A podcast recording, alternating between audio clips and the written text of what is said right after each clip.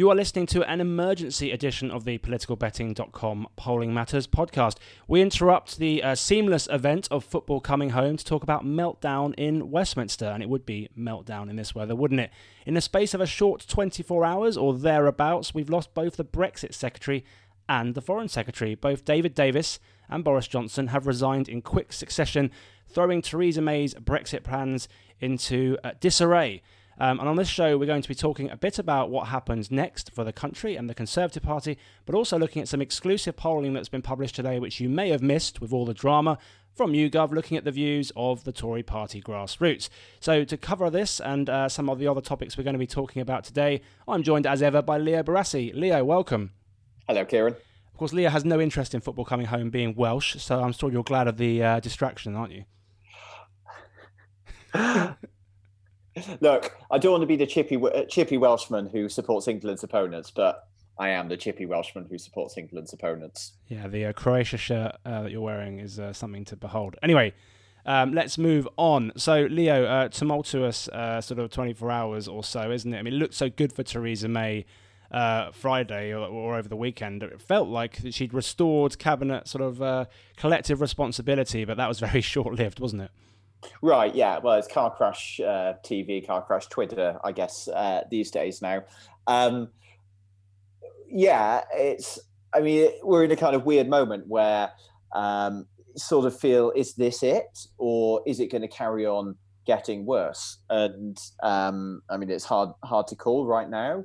Um, it sort of feels like at any moment it might suddenly teeter over the edge or it might just kind of stay where it is and it's been like that. I think throughout her premiership, she's had sort of remarkable. I don't know whether by design or by accident, she's had sort of remarkable staying power, hasn't she? Whenever you think she's about to fall over, she sort of seems to manage to roll with the punches uh, and carry on. We have a new foreign secretary uh, as as we're recording. Jeremy Hunt's a new foreign secretary, so uh, big promotion for him. I'm sure Habib will be delighted with his long shot bet um, of Jeremy Hunt being the next prime minister.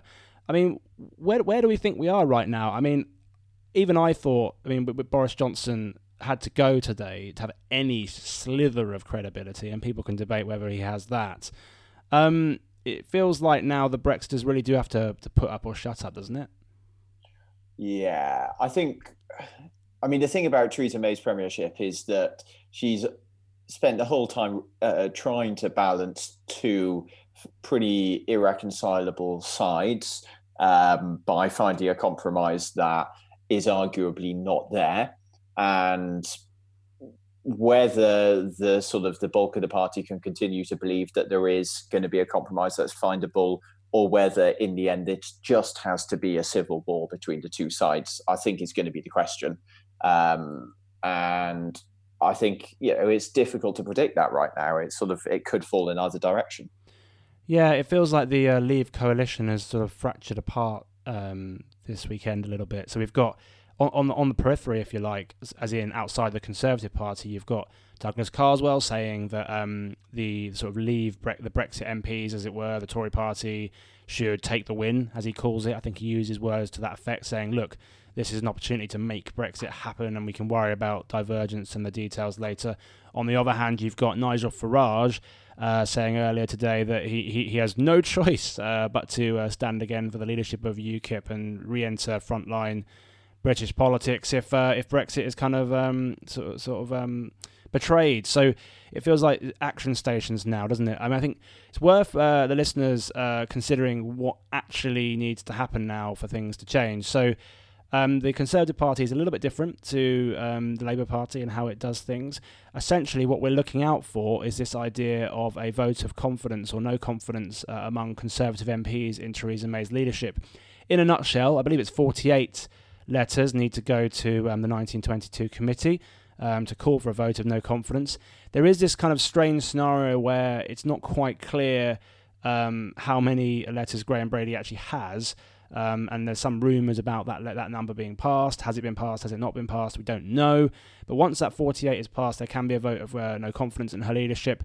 And my understanding uh, from some reading people on Conservative Home and, and talking to people that know more about this than me is that basically she can have that vote of no confidence and she could survive it by one vote, let's say, uh, and that would keep her in, uh, in in her job, and she would not be able to be challenged again for another 12 months, which obviously would take her past the March uh, 19 sort of Brexit deadline of sorts, depending on how you want to view the transition.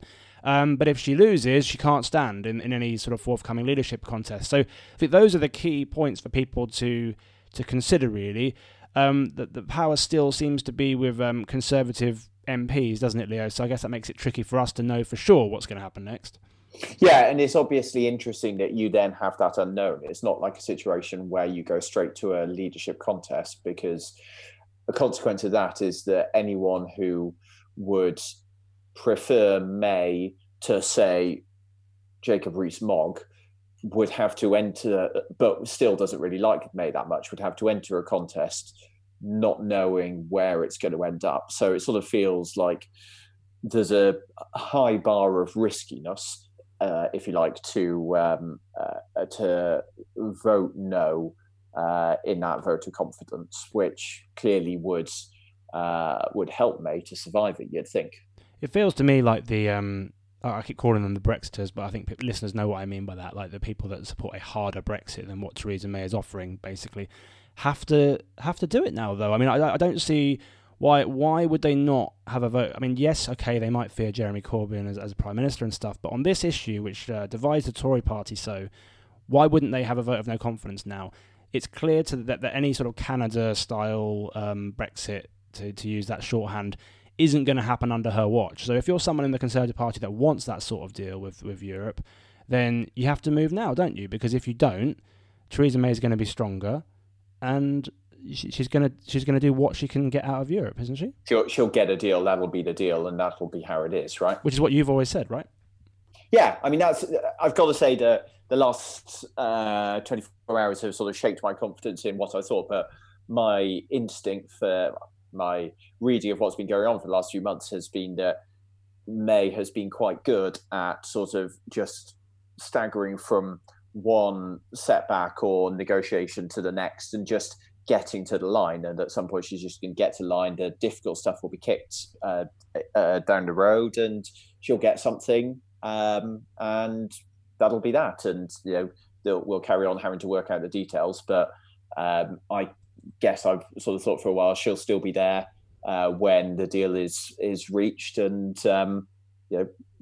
Anyone who wanted something fundamentally different will then also have to deal with the fact that it's been agreed. Now, as you say, um, this it does feel like the moment. I mean, you're not going to have two bigger uh, members of the cabinet resigning simultaneously than give or take simultaneously than Davis and Johnson. So there's never going to be a better moment before Britain leaves the EU for this to happen for the for the Brexiters to change the path that, that the country's on. Mm. So it does, as you say, it does feel like it's got to happen now. But will it? I mean, there is this risk that they um, they say it's going to be a challenge, and a lot of MPs look at who could win that challenge and think, you know what, I'd rather stick with what we've got, and they can't get more than fifty percent.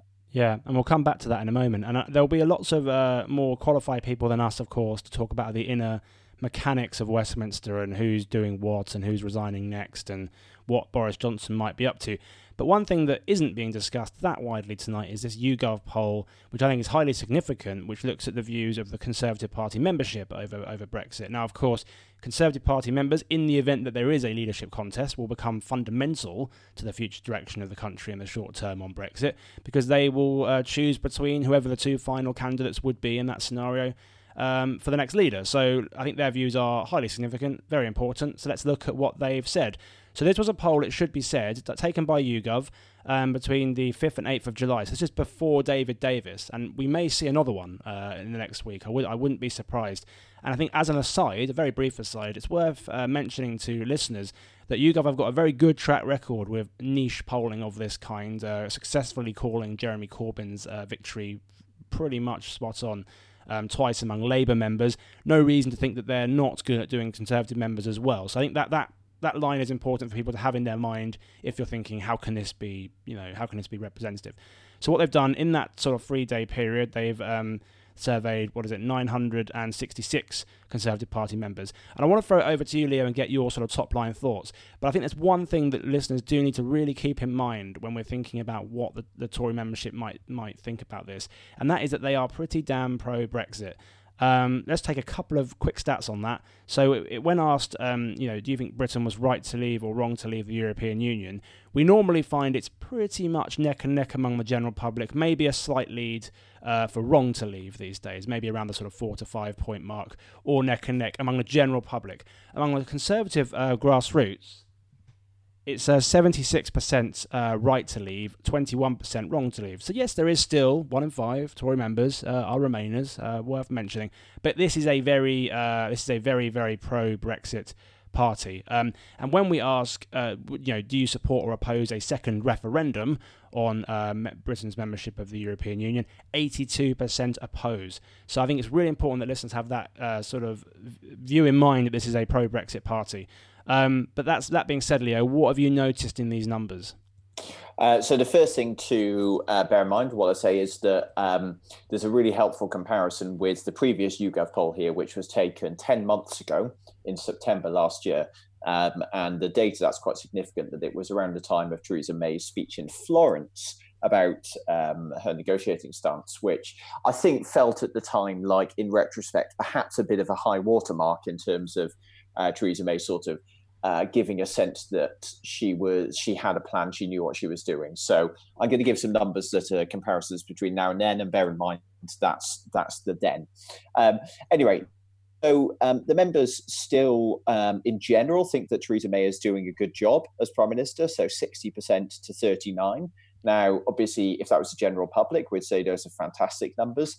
For party members, that net score of plus 21 is sort of okay, but it's not fantastic. I think you'd kind of want your party members to be a bit more wholeheartedly in support of you.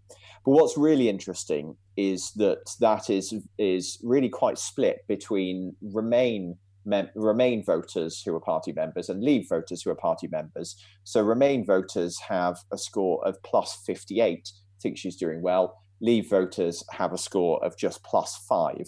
Uh, so really split. Now, just bear in mind that point that Keiran raised um, that the party membership is is mostly leave, so it's about two and a half leavers for every one Remainer. Um, so they're they're the majority and and are sort of taking the party's opinion in their direction. But clearly there is a split there. And what we see throughout the poll is essentially 10 months ago, September last year, there's very little difference between Remainers and Leavers in what they thought of the government and of Theresa May. Now there is this big split. So, for example, on that, how uh, is she doing well or badly? Um, in September, it was 73% of leave- Leavers said she's doing well. Now it's only 52%. And we see the same in how she's handling Brexit. So um, we have um, a net score of um, minus 19 among all voters, among all, sorry, among all Conservative Party members. Um, so minus 19 say that she's handling it badly. Um, and what's striking is that 10 months ago, that was a, a score of plus 28.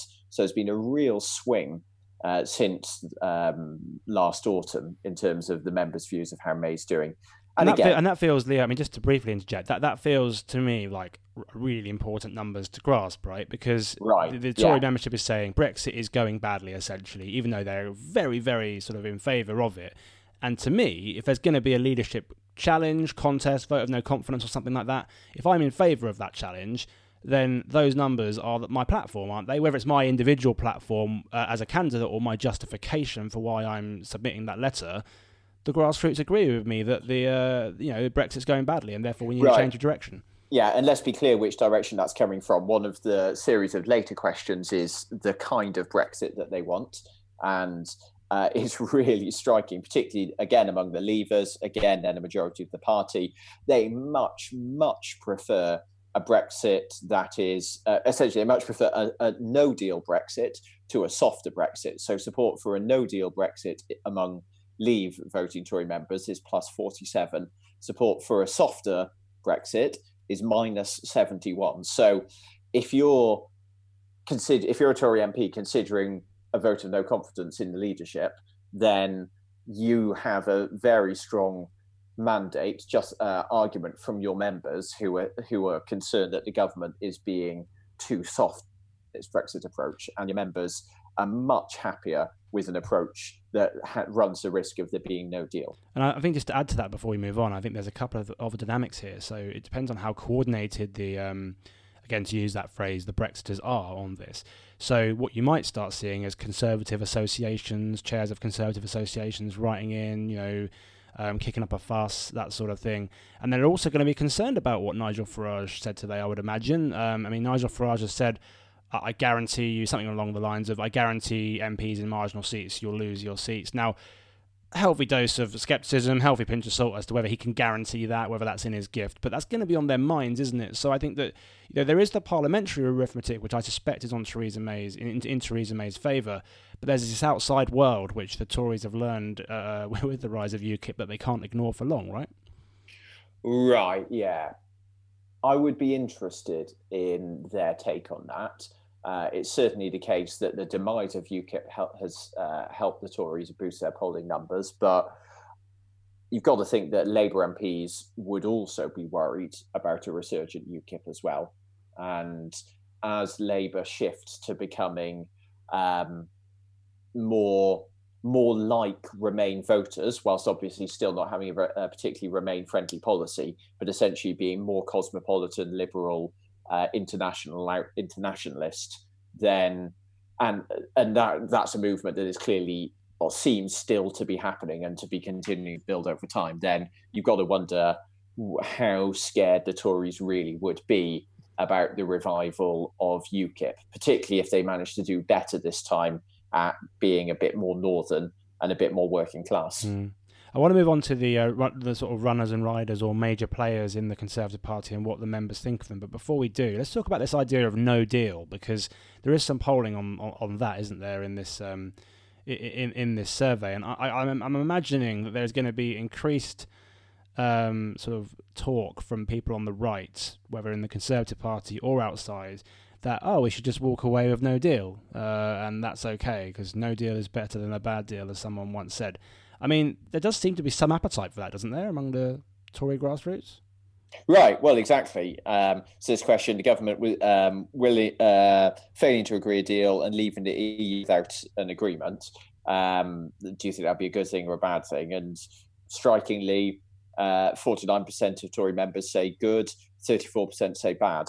Um, I mean, really clear that there isn't this sense that uh, leaving the EU on WTO terms and whatever else that involves and uh, whatever else that means. I mean, we're not just talking about trade here, we're obviously talking about uh, things like uh, uh air, air, traffic control and arrangements for atomic material and whatever else you have in arrest warrants. Um, you know, there isn't a sense among Tory members that the government has badly failed if it does that. Mm.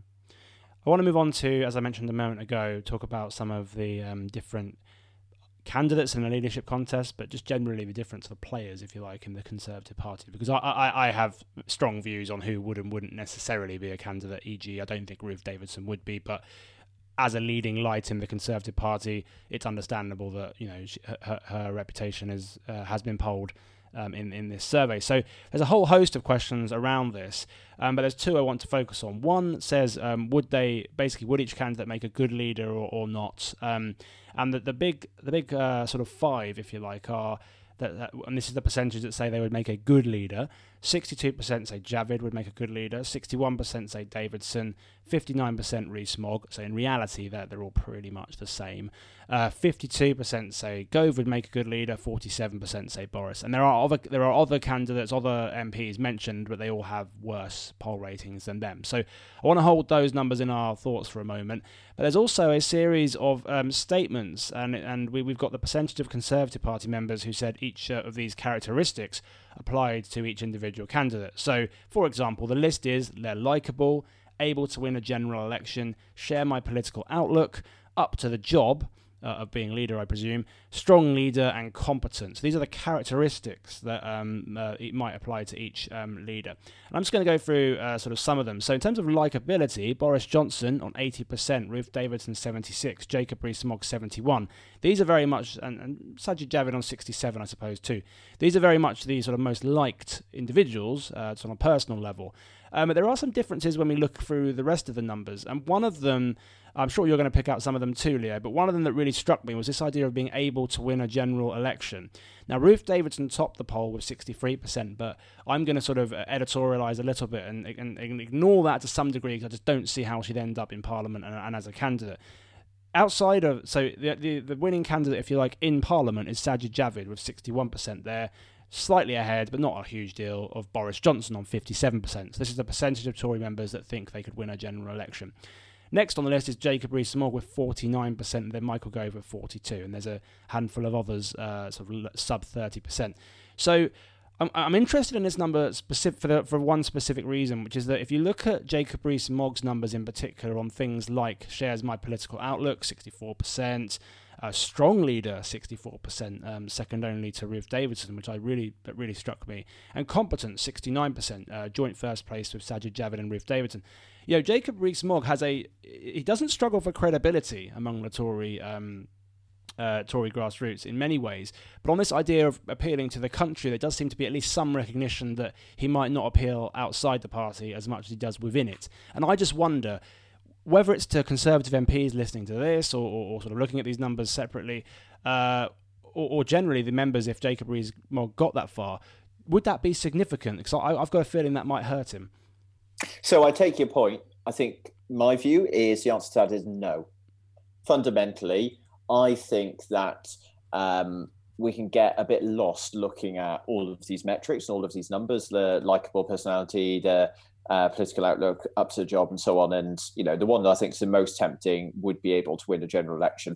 The reason I say that is because there's another question that I think we can use just to cut through it all, and that is simply the question where YouGov have asked the members to rank how they would vote for each of the candidates. And I get that you can argue, yeah, but in a in the heat of an election campaign when people were really considering the question, they might reevaluate things. That's possible. I can see the case there, but I just think people are very good at sort of post hoc rationalization or convincing themselves that um, they're doing something for a, a, very clever reason. And in the end, generally, they kind of know what they think for some gut feeling. And uh, when you break it down, it's still not going to change it that much. And if people are saying that they're going to vote Rees-Mogg, even though some of them, uh, some of those who would say that, say, well, he he actually doesn't have a very good chance of uh, winning an election, they still are going to vote for him they're still what if they're telling you that they're going to vote for him i would be inclined to believe that first so yeah sure it's interesting but i just wouldn't I would I would always prefer to read the questions of who you're going to vote for. But then, but then, so what do you see in those numbers then of who you, who you're going to vote for? So, so um, that really looks to me like it's a pretty simple race at the moment between Rees-Mogg and Sajid Javid. Uh, now, obviously, we've got to bear in mind um, this is not necessarily the case that these two people are going to be the ones who come to the membership. You know, it depends who the MPs are going to pick, and I don't want to speculate on that because other people will have a much better sense of um, who's uh, who's got the chance of that. But it's pretty clear that um, across the rankings, there are three candidates who beat the others fairly consistently, pretty comfortably. Jacob Rees-Mogg beats everyone. Sajid Javid and Ruth Davidson pretty much tie with each other. Now, if we're saying that Ruth Davidson is definitely not going to be in it, which I don't know. I mean, the Tories. Uh, She's not going to be in it, Leo. They're not. They're not terrible at finding a way of um, getting a quick by-election in. But I take your point. I mean, if it happens right now, then it's fairly hard to see how that happens. Anyway, um, it looks to me like it's Rees-Mogg as the um, the members' favourite Leave candidate versus Sajid Javid as the members' favourite, as it were, Remain candidate. Now, I guess it's likely to be that. It's likely to be one sort of Remainish person versus one Leavish person. Um, those are the those are the two who pretty comfortably beat everyone else. And I think, um, as as I recall, uh, in the head to head between those two, then I think it's 51 49 um, Rees-Mogg uh, beats. That's right, 51 49 Rees-Mogg beats Javid. It's worth it's worth just dwelling a little bit on the, how those margin of error. Yeah, it's worth dwelling on how those numbers are actually calculated as well. Because as as Leo alluded to, um, basically all eight candidates are listed, and then people are asked to rank them. And what the tables of the poll show is the percentage um, that that chose, for example, um, 29% chose Jacob Rees-Mogg as their first choice, 11% second, 9% third. Sajid Javid, 17% chose him as first choice, so that's 12 points behind um, Jacob Rees-Mogg. But he's getting more seconds and thirds, so he's getting 19% choose Sajid Javid second, 14% third. So I suppose in a world where there are only two candidates, um, it's quite hard to extrapolate uh, some of these numbers to that. Um, but what they've done, I believe, is they've said, right, okay, um, they've looked at you know h- how basically who comes for, who comes above each other the most, and then they've got yeah. So in fifty-one percent of cases, Rees-Mogg is above head, of, head of Javid. Yeah, yeah. yeah. Um, um, is, is, it? Uh, perhaps should we just talk through a few of the sort of um, eye-catching things from that? Yeah, go for uh, it. I mean, it sort of strikes me uh, there are some sort of uh, big, uh, big trends. So Boris Johnson tends to lose. Uh, he loses to most people, including Gove. Um, but Jeremy Hunt also loses. So Jeremy Hunt loses even to Boris Johnson. Um, Gavin Williamson, uh, oh, Gavin, uh, he gets absolutely trounced. Gavin Williamson is not popular among the members. Um, he has a long way to come back if he wants to have any hope of win- winning a ballot of the members. Um, so yeah, go. Uh, Jeremy, Jeremy Hunt um, loses badly. Gove does reasonably well ahead of ahead of Boris Johnson. Um, very clearly, though, Javid, uh, Ruth Davidson, and Rees-Mogg uh, stand ahead of the rest.